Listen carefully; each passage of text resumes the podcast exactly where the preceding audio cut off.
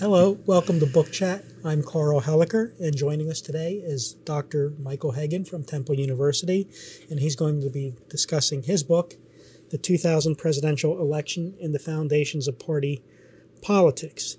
And of course, Michael, we're not going to let you get out of here without uh, discuss, discussing something about the 2004 election. Sure. Welcome to Book Chat. It's a Thank pleasure you. to have you Thank here. Thank you very much. And uh, Michael, why don't you tell us about that? You have a new position that was created at Temple University.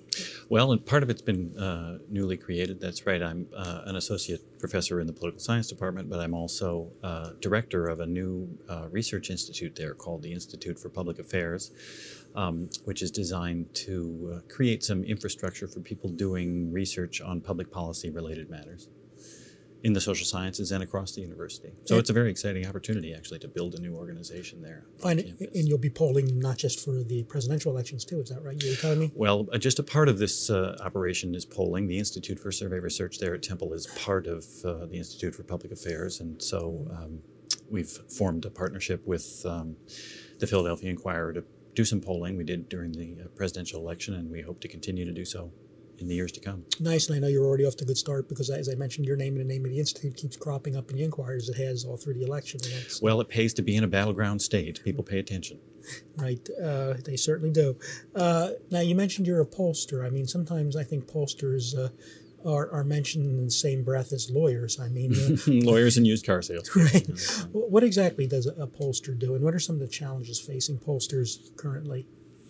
Well, uh, different pollsters do different things. I think of myself as not only a pollster, but uh, a political science, scientist who studies elections using surveys. Um, one aspect of what we do is uh, try to anticipate the outcomes of elections, but from my point of view, that's a pretty minor aspect of what we do. We uh, we look into what sorts of things are on people's minds, what sorts of things people uh, are influenced by in deciding their votes, and uh, and uh, what their preferences are on matters of public policy. So that's what we tried to accomplish uh, with our pre-election polls. Um, pollsters face a lot of challenges right now.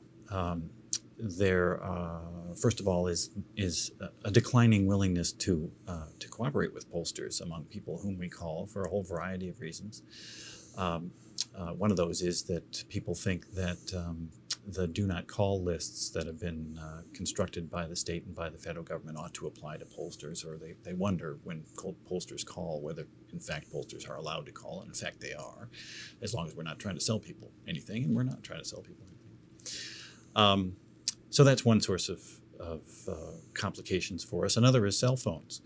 Um, people who have cell phones but still maintain a landline at their house are no problem for us. We can reach them on their landline and, and talk to talk to them that way.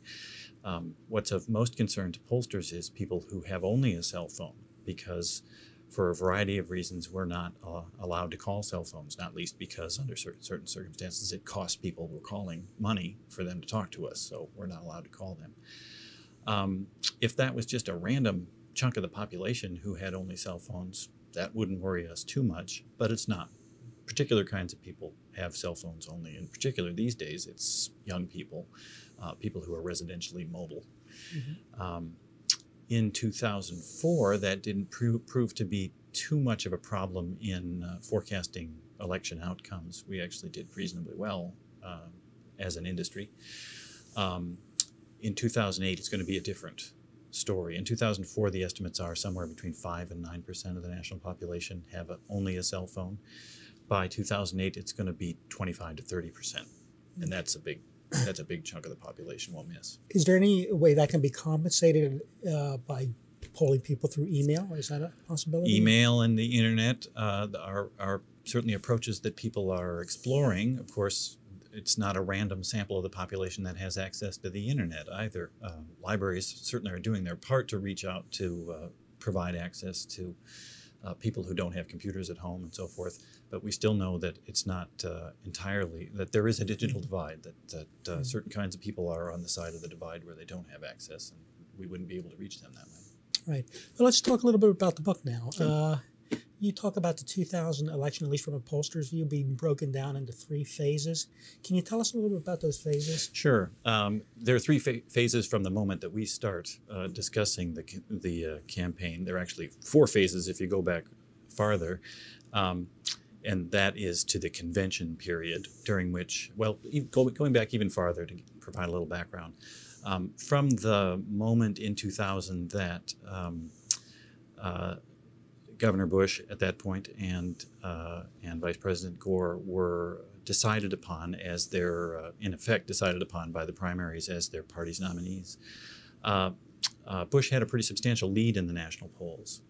That need that lead uh, diminished as as the campaign wore on, as the summer went on, uh, partly because that's what always happens, partly because the Bush campaign spent a lot of money advertising during that period. Um, then we entered the convention phase. Uh, uh, Mr. Bush got a substantial bounce out of the Republican convention, which was first in 2000, as would be expected.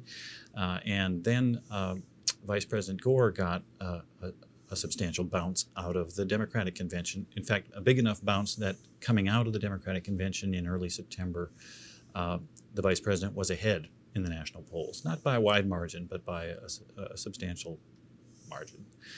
Um, the vice president's lead uh, eroded pretty dramatically late in September, going into the presidential debates. And through the debate period in 2000 in October, um, the candidates were pretty much tied, although the, uh, uh, Mr. Bush uh, edged ahead by the, by the end of the third debate. And then we entered in the, into the final phase of the campaign, during which uh, Gore actually rebounded a little bit, narrowed the gap, and we wound up with uh, virtually a dead heat, with, with uh, Gore winning the popular vote by a very, very tiny fraction. Very good, thank you. Uh, interesting comment in your book. You say that Gore won the popular vote in a battle for network news, while Bush won the electoral electoral college in battle for ads. Can you tell us exactly what that means? Well, the electoral college. Um, let me back up a little bit. The nature of presidential campaigning in presidential campaigns has has changed somewhat in uh, the last even in the last 12 years. Uh, uh, the presidential campaigns are not mounted on a national basis anymore. As recently as 1992 and 1996, a big share of the money that was spent on advertising by the presidential campaigns and their associated national committees was spent on network ads, ads that were seen all over the country. The technology of buying advertising has changed and become more uh, sophisticated uh, in the past 10 years uh, allowing um, the presidential campaigns to buy their advertising in specific states now. Well, advertising, as I was saying, advertising is, is much more narrowly focused these days than it used to be. So um, uh, it's only a, a, a, fraction of the American population that sees television advertising in the presidential campaign. So it's possible for us, in, in, a, in, uh, in a sense, it's like a, a national experiment in the impact of advertising we have a chunk of states that see it and a chunk of states that don't. So uh, the virtue of this from the point of view of a social scientist is that we can assess the impact of the ads by comparing the votes of people in the states that saw the ads and the votes of, uh, of the people in the states that didn't. Everybody, of course, saw the network news, or at least had an opportunity to see the network news. And um, what we found by uh, making those comparisons is that, uh, and by assessing uh, news coverage and advertising, is that um, the Gore campaign was able to control the agenda to some degree on the network news and able to get relatively favorable coverage. Through the course of the campaign, they got, uh, on average, more favorable coverage than the Bush campaign did. But the Bush campaign, on the other hand, had more resources to invest in in advertising, and they did focus them very narrowly on those states where they had a good chance of making a difference. In those states where the uh, where the vote was likely to be close. So the Gore campaign uh, managed to pile up big majorities in some big states, California and New York, um, uh, most importantly, uh, enough to win the popular vote. But the Bush campaign was able to eke out victories in some other states, some of which were pretty big, and obviously the most uh, conspicuous of them was Florida, mm-hmm. Uh, uh, to the extent that they were able to win the electoral college.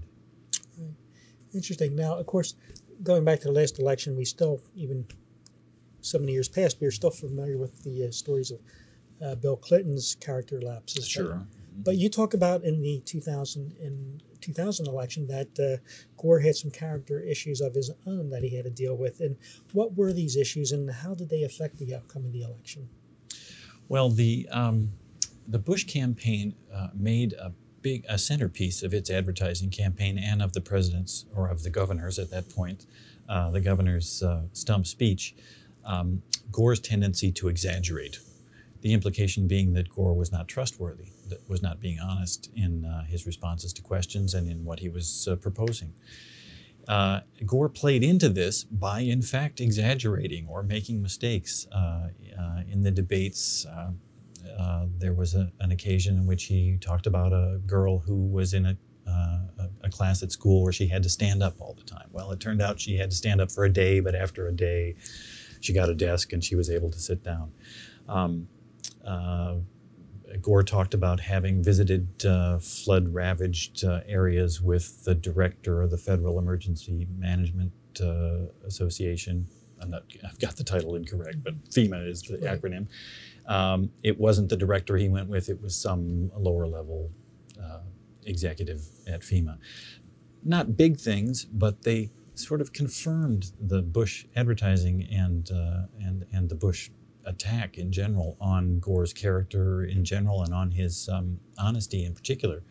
So um, uh, there was a certain correspondence between what Gore was doing and what mm-hmm. the Bush people were saying he was doing. Right, and of course that uh, alleged comment about uh, Gore inventing the internet, which, well, which that was the, said. but that's I mean, right. That was the, that was the background to the whole thing. Right. One of the earliest Bush ads made a lot of that. That's right. Right. Uh, now you also say that the Democrats had a small advantage in party identification while the Republicans offset it by ideological identification of its members. Mm-hmm. Can you tell us what that is? Well, um, Democrats outnumber Republicans in the United States, not by a wide margin, but by a, by a small margin now. Um, uh, on the other hand, conservatives outnumber liberals. Um, those labels are not so much summaries of where people stand on uh, political issues. In fact, on depending on how you define the uh, the range of issues, on on uh, issues on average, people tend to agree, tend to adopt themselves uh, the liberal side rather than the conservative side. Nonetheless, the label conservative is a good deal more popular than the label uh, liberal, and of course, the label label moderate is even more. Um, even more popular than either of those two. So, that, so to the extent that Republican candidates can label Democratic candidates liberal to that extent, they, they enjoy an advantage. Interesting. Um, how important were the debates in the 2000 election, and did the 2004 debates have more impact on the recent election than the ones in 2000? I think the 2004 debates were probably even more important. Yeah, in 2000, uh, the, the, debates were important. Uh, there were um, the issues. Well, first of all, the first debate established that uh, President Bush, uh, candidate Bush, could stand uh, next to the Vice President of the United States and debate him toe to toe. Um, uh, some people will recall some of the sounds that uh, that uh, Vice President Gore made in response to questions and in response to some of Bush's answers. My own memory is somewhat, uh, my own memory of the debate itself is somewhat confused with the Saturday Night Live rendition of the debate, which captured, I think, quite accurately what was going on. Um, uh, those things were important, and as I just was mentioning, actually, some of the comments that uh, that Gore made actually got uh, a good deal of play in the press after the debates, and those were important as well. In 2004, I think the debates were even more important. Um, uh, they gave Senator Kerry uh, uh, an opportunity to show that he could stand with the president, the president of the United States in this case, and uh, debate toe to toe. Um, and uh, we saw in the polls that uh, nationwide and here in Pennsylvania, um, Senator Kerry actually was widely perceived as the winner of the debates and and gained a good deal in the polls, at least temporarily, as a result. It's interesting, you know, because we go, we go back to the, I guess, what's considered at least in modern times the seminal debate of Kennedy and Nixon, and of course Kennedy is credited by those who watched the program to see uh, of winning the debate. And then we had uh, Reagan, who was a masterful debater in uh, 1980, um, decisively out debating Jimmy Carter. But are there any studies that delve? Is there really a correlation between win, supposed perceived winners of debates and the actual outcome of the election. Do we know anything about that specifically? Well, the, the, the main finding that uh, that social scientists have come up with, with with respect to debates is that they tend to reinforce pre-existing orientations. So people, by and large, tend to think that the person they favored before the debates was the winner, and the people uh, and people on the other side perceive the other candidate to have been the winner. Now there are some differences, and as I say, in the case of 2004, Kerry I think enjoyed some benefits from the debates.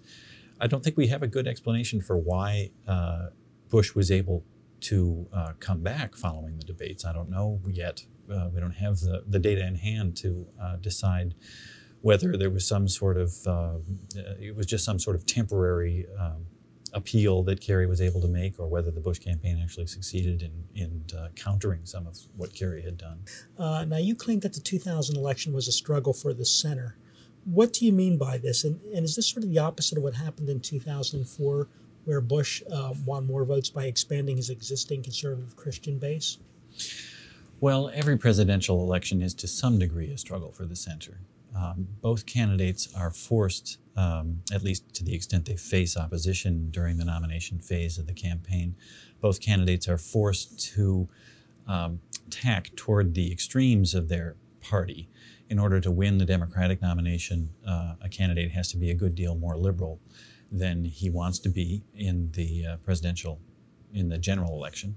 And uh, likewise, a Republican candidate uh, has to appeal more uh, explicitly to conservatives to win the nomination than he wants to in the uh, in the general election. Um,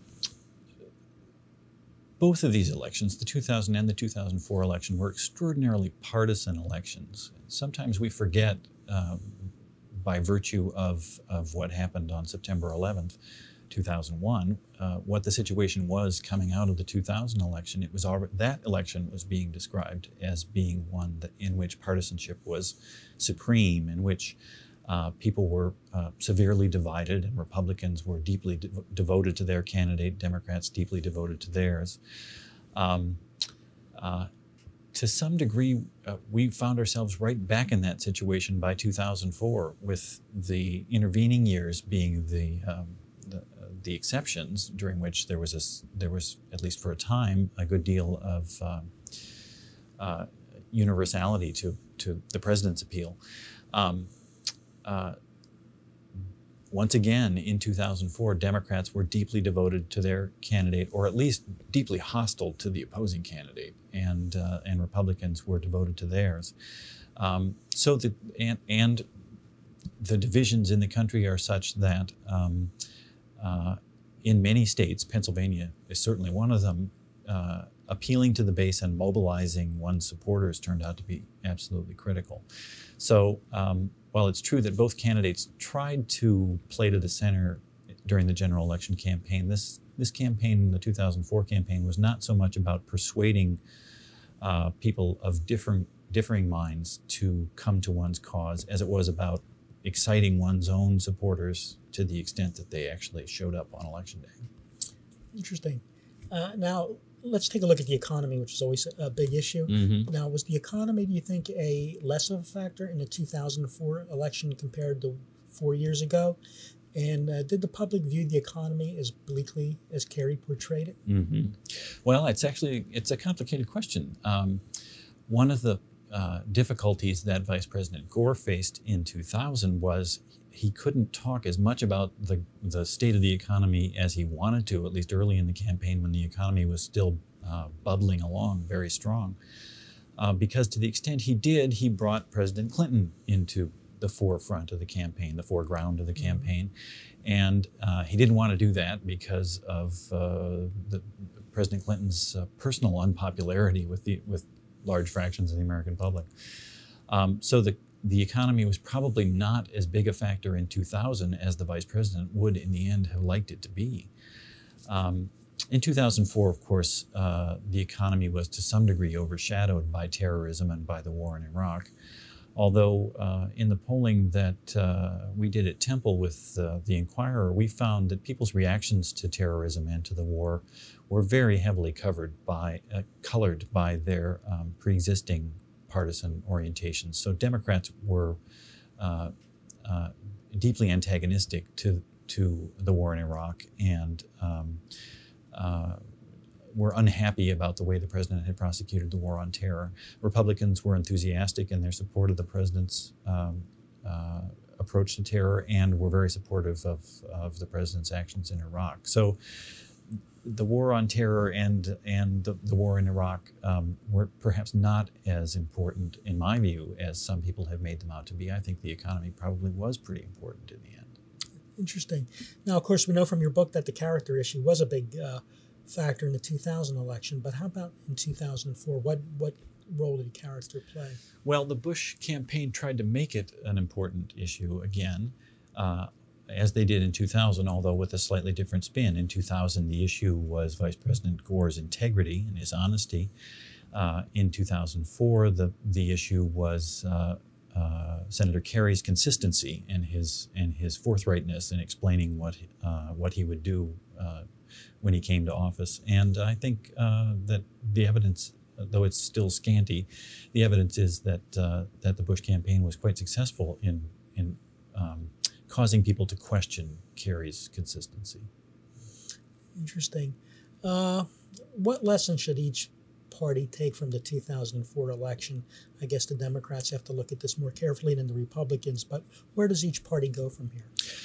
Well, I'm not sure they do have to look at it more carefully than the Republicans. Actually, the Republicans have to look at it pretty carefully too, because the Republicans are in charge of the federal government for the next four years, controlling uh, both branches. Uh, both the executive and, and uh, both houses of Congress. Um, uh, and no doubt with several appointments to the Supreme Court uh, looming, um, the Republicans have to be uh, judicious in their in their selection of issues to put forth and in their choice of of Supreme Court nominees and what and, and which policies they want to pursue because uh, it's a it's a difficult time in American politics. I think bringing people back together after a, a divisive uh, presidential campaign is is no easy task. And how about the Democrats? Where do they go from here? Well, the Democrats have to figure out one of the things Democrats have to do is figure out how to talk about religion. My feeling is that uh, Senator Kerry was at his worst in the debates and elsewhere when he was asked questions about uh, about religion and about morality, and uh, I think that's one of the things that set him apart uh, from, for example, uh, uh, Bill Clinton, who could talk about religion.